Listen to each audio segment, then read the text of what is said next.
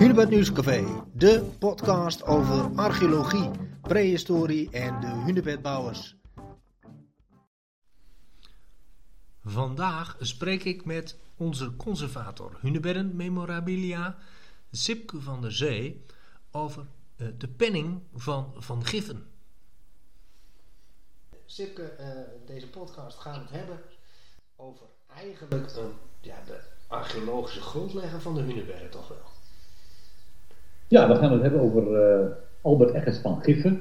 Ja. En dat is uh, toch wel een van de belangrijkste uh, archeologen op het gebied van hunebedonderzoek. Hij heeft natuurlijk een fantastisch mooi boekwerk geschreven in de jaren 20 al, 1925 tot 27 is dat gepubliceerd, drie delen. Ja. Daarvan een hele mooie atlas met allemaal foto's en tekeningen van alle Nederlandse hunebedden die toen bekend waren. Ja, kun je misschien uh, nog, nog, nog iets meer vertellen over deze Van, van Giffen? Uh, voor veel mensen bekend, maar misschien niet voor iedereen. Ja, hij uh, wordt, in Drenthe wordt hij geëerd als Drenthe's grootste archeoloog. En ter ere van hem is er daarom ook bij de Pavelooskerk, ik denk dat je dat wel kent, dat hunebed. Ja. daar is een steen opgericht met daarop een hele grote bronzen plaquette. En daarop is zijn beeltenis afgebeeld. Ja. He, daar staat dan ook heel groot op professor Dr. Albert Eggers van Giffen. Uh, en dan staat eronder, uh, want ik heb de penning hier. Uh, ja. He, dat is hetzelfde eigenlijk als die plaquette. Drenthe's grote archeoloog. Ja. dus in Drenthe werd hij echt geëerd. Ja, in 1970 is deze plaquette onthuld. Okay. In zijn bij, hij heeft natuurlijk in zijn bijzijn, want hij leefde toen nog, hij is overleden in 1973. Mm -hmm. Um, ja, uh, dus, dus dat is duidelijk. En, en, jij hebt daar die plaquetten dus in jouw collectie. Ja, uh, nou, de plaquette hang, die hangt dus bij uh, het Hunebed, de Papelosse Kerk. Ja. Die is heel groot, hè? die heeft een doorsnee van, nou ja, 50 centimeter of zo. Ja, klopt. En ehm, ja, ik werd daardoor getriggerd. Want ik kwam later, dat was in de jaren 90, toen ik de plaquette voor het eerst zag, toen ik langs alle Drentse Hunebedden ging. Ik kwam toen in het Drents Museum terecht en daar zag ik een, uh, een penning liggen. En ik dacht, hé, hey, dat is exact hetzelfde beeld dat ik in mijn geheugen heb als de plaquette. Maar dat was een heel, heel klein, hè? 8 centimeter is die penning. Ja. En ik oh, wat interessant zeg, dat, er is ooit een penning van die uh, van Gippen geslagen. Nou, ik dacht, dat, uh, daar moet ik meer van weten. zou ik die penning ook kunnen verkrijgen? Mhm. Nou, ik moet je zeggen, ik ben toen een paar jaar lang ben ik op internet uh, aan het speuren geweest naar die telling. En uiteindelijk werd het te koop aangeboden door uh, Jacques, ja, volgens mij tegenwoordig anders. Vroeger was het Jacques Schulman, tegenwoordig Laurens Schulman. Okay. Maar dat is uh, een penningenverkoper, een muntenverkoper. Aha, oké. Okay. Ik was er in mijn jeugd ook wel eens een keer geweest, want toen verzamelde ik ook op penningen. Ja. En zat hij nog in Amsterdam, maar hij zit nou tegenwoordig geloof ik in, in Harderwijk. Uh, maar goed, ik, die penning werd dus aangeboden voor 80 gulden destijds. En uh, ik dacht, hé, hey, hartstikke leuk, ik, uh, ik ga hem kopen. Dus nou, hij werd mij toegestuurd. Ja. En ehm, ja, toen begon eigenlijk mijn speurtocht. Want ja, als je dan die penning hebt, dan denk je van, goh, daar stond een jaartal op, 1951. Toen dacht zou die plaquette dan ook in datzelfde jaar gemaakt zijn, naar aanleiding van die penning? Ja. Nou, ik ben dat gaan uitzoeken en dat bleek dus niet zo te zijn. Die penning was er veel eerder. Die penning was uit 1951 en die plaquette die was pas uit 1970. Aha, oké. Okay. Die uh, penning heeft als uh, voorbeeld gediend voor de plaquette. Eigenlijk andersom dat je, dan dat je misschien dacht. Ja, ja, inderdaad. Ik dacht dat het anders zou zijn geweest. Ik dacht, uh, nou. En toen dacht ik, dus, ja, hoeveel zouden er gemaakt, van gemaakt zijn? Hè? Want dat is toch wel iets bijzonders. Nou, op de achterkant daar stond dat hij geslagen was ter gelegenheid van het symposium over het Saxen-vraagstuk. Nou, nog meer vraagtekens. Saxen-vraagstuk. Wat voor Saxen-vraagstuk? Ja. Je gaat op internet zoeken, je gaat in de archeologische literatuur zoeken. Ik vond niks over uh, dat Saxen-vraagstuk. Nee. Nou ja, goed. Uh, ik ging door met de penning en uh, ik had ook het boek van, van Giffen Oudheidkundig Bodemonderzoek in Nederland. Dat is een, een, een bundel, die is gepubliceerd voor hem. Ja. Uh, toen 25 jaar uh, verbonden was aan het BAI, dat hij dus zelf heeft opgericht. En dat was uitgegeven in 1947. En voorin, daar zit uh, dus inderdaad een foto van Van Dat is een uh, lasfoto, dat is ingeplakt, dat is een uitgegeven boek. En die foto, dat heeft heel duidelijk, die heeft heel duidelijk als voorbeeld gediend voor die bronzen penning. Uh, van Schippenaar in exact dezelfde pose, met, hij zit een beetje achterover met zijn hoofd, dus hij heeft een onderkin. Ik weet niet of hij dat nou zo gewaardeerd heeft, maar goed. Ja. En zijn haar is ook een beetje verward, maar dat geeft wel een heel leuk beeld. Ik vind het daarom ook een ontzettend mooie penning. Ja, ja want ook in de penning is de onderkin uh, onmiskenbaar. Precies, ja, dat uh, is wel duidelijk. Ja. Nou, uh, dus dat was al een, een, leuke vondst natuurlijk, dat die penning naar aanleiding van de foto gemaakt was. Nou, wat zou er nog verder over te vinden zijn? In de Drentse Volksalmacht, nou ja, ik weet niet meer, uh, ja, van 1955. Net de Drentse Volksmacht van 1955 vond ik toen een verhaaltje over penningen over Drenthe. En daar stond de penning ook bij. Uh, maar er stond niks bij over, uh, over het symposium. Dus uh, ja, daar kwam ik ook toen eigenlijk niet veel verder mee. Nee. Ja, nou ja, goed.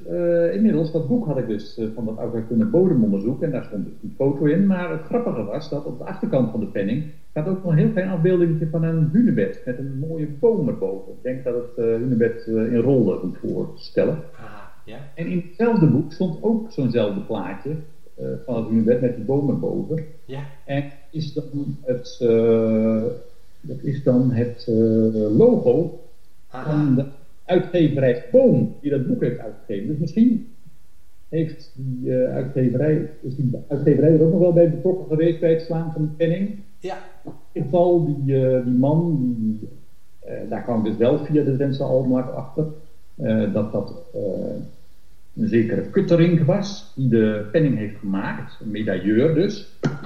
Ja. Kuttering, die heeft misschien dat boek ook in handen gehad, omdat hij een foto nodig had. En misschien vond hij dat wel een mooi plaatje van hunebed en heeft hij daarom dat ook op de penning afgebeeld. Ja. Nou, dus dat verklaarde dan het hunebed. Mm -hmm. uh, werd natuurlijk helemaal niets met Saxen te maken. Nee. Nou, ja, dus wat moeten we daar aan mee? nou, zoeken uh, op internet. En dat is allemaal, er allemaal in de loop van de vele jaren natuurlijk en af en toe dan duik je er weer eens in. Mm -hmm. En toen vond ik uiteindelijk weer een hit over dat Saxenvraagstuk op internet. Mm -hmm. Er bleek een artikeltje te staan in uh, het Provinciaal Drents Maandblad Drenthe. Oké. Okay. En dat was uh, van het, uitgegeven door het Drents Genootschap. En dat was een tijdschrift uit 1951. Ah, het jaar van het Saxenvraagstuk. Dat jaartal van die penning. Ja. Dus dat uh, tijdschriftje moest ik natuurlijk hebben. Dus voor 5 uh, euro heb ik dat uh, aangeschaft via internet en dat kwam binnen. Ja. En ja, daar stond inderdaad het verhaal van het uh, Saxenvraagstuk in. Want waar ging het nou om? Ik zal het even voorlezen. In uh, 1951 was gedurende drie dagen een internationaal gezelschap van archeologen en museumautoriteiten door Groningen, Friesland en Drenthe getrokken om met elkaar interessante archeologische objecten te bekijken. En dat waren in Drenthe dan twee hunebedden, de kerk van Anlo ja. en een opgraving tussen Borgen en Brouw. En ze gingen discussiëren of de Saksen alleen de kustregio van Nederland bevolkt hadden of toch ook die in het Drentse binnenland waren doorgedrongen. Kijk, dus dat was het vraagstuk, waren de Saksen ook in Drenthe geweest? Ja. Antwoord kon in dat, tijdens dat bevestigend beantwoord worden. Uh, want er waren zeer recente vondsten gedaan in het Loofveen bij Bijster en in Voortbargen en in Aalde. En daaruit bleek dus dat de Saksen ook in Drenthe waren geweest. Nou, Kijk. dus dat was het, het vraagstuk. Ja. Dat was dus uh, opgelost tijdens dit congres. En om, uh, omdat Van Giffen daar natuurlijk ook meedeed aan het congres. Ja. En Giffen even in het zonnetje wilde zetten, hadden ze die penning geslagen. En dat waren dan drie verenigingen, die staan ook op de penning aan de achterkant. De Drents Prehistorische Vereniging, ja. het Provinciaal Museum hm. en het Drents Genootschap. En genootschap dus dat blaadje uit waar de tekst vond. Ja, keetje. En, en uh, eigenlijk heb je dus op basis van één, uh, ja, de, de, de, penning die je graag wil hebben, uh, allerlei puzzelstukjes gevonden waarmee je dit, dit, dit hele verhaal kunt vertellen. Ja, en nou is natuurlijk de vraag van hoeveel van die penningen zijn er geweest. Nou Ja. staat op de zijkant van de penning staat er bij, ook nog 58 op. Oké. En Giel Helmers, die is ook lid van het DPV, die vertelde me dat hij ook een penning had en er stond ook een nummer op. En hij zal mij dat nog verder doorgeven, welk nummer dat nou voor u was, en dat kon nog niet zo snel eh, eh, melden. Maar ik ken nog iemand die die penning heeft, en dat is Pieter Den Hengst. En Pieter Den Hengst heeft kerkonderzoek in Drenthe gedaan. Oké. Onder andere van de Magnuskerk in, uh, in Anlo. Ja.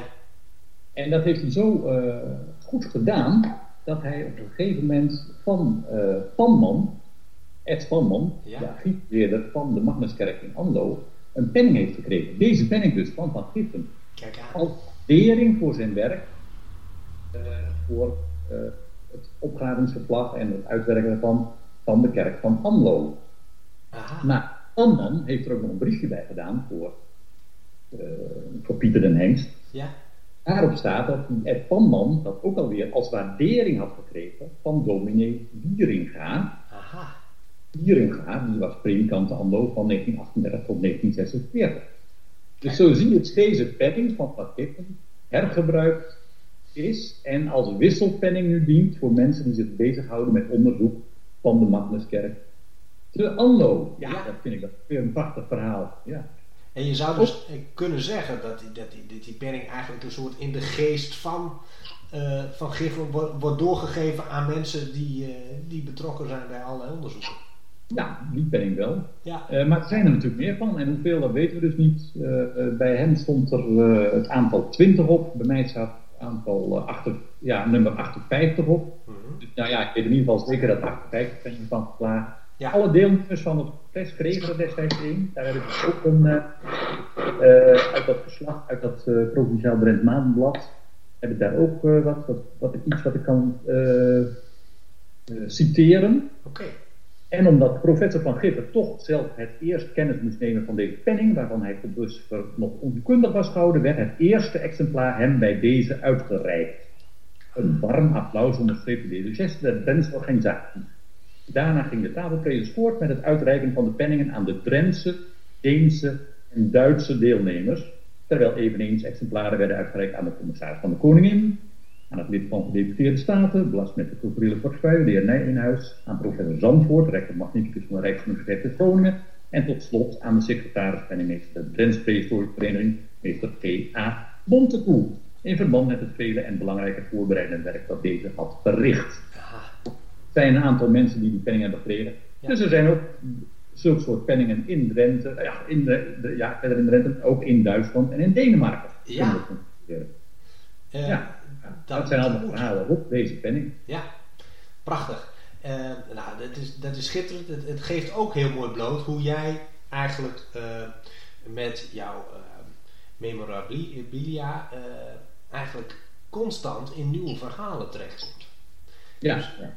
Eigenlijk is elke aanschaf of elke eh, eh, nieuw lid, zeg maar, eh, is, is, is weer een verdieping. Ja, is weer een uitgangspunt. Ja, het opent weer ramen naar andere onderwerpen, ja. En Ja. die we daar wel mee te maken hebben natuurlijk, ja. Is die dat, ook ja. uiteindelijk met die, eh, met die hunebedden te maken hebben, ja. Ja, Is dat ook een deel van de lol van het verzamelen? ja absoluut, absoluut. Ja. Kijk, je, je krijgt een voorwerp en dan ga je eh, na wat er allemaal aan vast zit. Mhm. Ja, dat geeft eigenlijk de kick, hè. Ja. Ja, ja. Nou, hartstikke mooi. Eh, dankjewel. Dit was alweer een podcast van het Hunebed Nieuwscafé. Meer weten? Kijk dan op hunebednieuwscafé.nl voor meer podcast en meer achtergrondartikelen. Heb je een vraag? Mail dan naar gklokmaker.hunebedcentrum.nl Blijf op de hoogte en luister mee in het Hunebed Nieuwscafé.